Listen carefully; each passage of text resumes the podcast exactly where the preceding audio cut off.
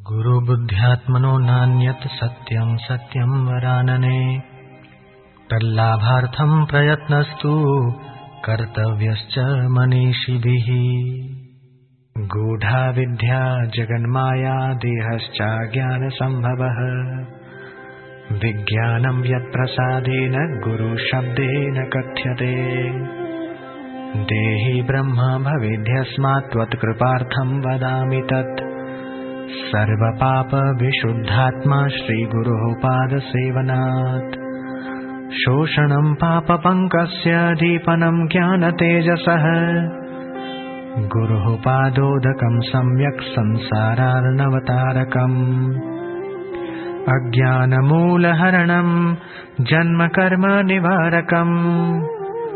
ज्ञानवैराग्यसिद्ध्यर्थम् गुरुपादोदकम् पिबेत् स्वदेशिकस्यैव च नाम कीर्तनम् भवेदनन्तस्य शिवस्य कीर्तनम् स्वदेशिकस्यैव च नाम चिन्तनम् भवेदनन्तस्य शिवस्य चिन्तनम् काशीक्षेत्रम् निवासश्च जाह्नवी चरणोदकम् गुरुर्विश्वेश्वरः साक्षात् तारकम् ब्रह्मनिश्चयः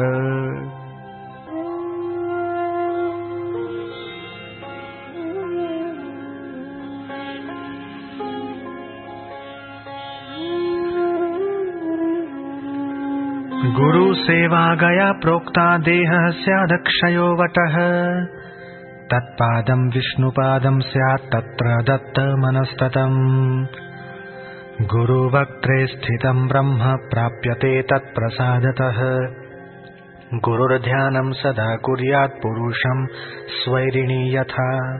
हे सुमुखी, आत्मा में गुरु बुद्धि के सिवा अन्य कुछ भी सत्य नहीं है, सत्य नहीं है। इसलिए इस आत्मज्ञान को प्राप्त करने के लिए बुद्धिमानों को प्रयत्न करना चाहिए। जगत गूढ़ अविध्यात्मक माया रूप है।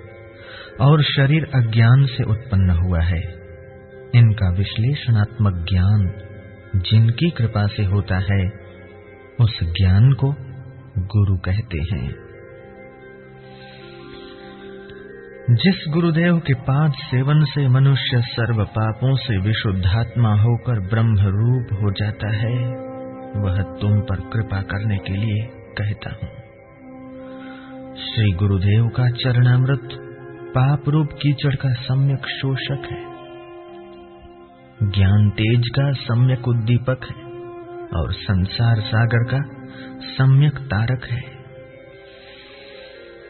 अज्ञान की जड़ को उखाड़ने वाले, अनेक जन्मों के कर्मों को निवारने वाले, ज्ञान और वैराग्य को सिद्ध करने वाले श्री गुरुदेव के चरणामृत का पान करना चाहिए।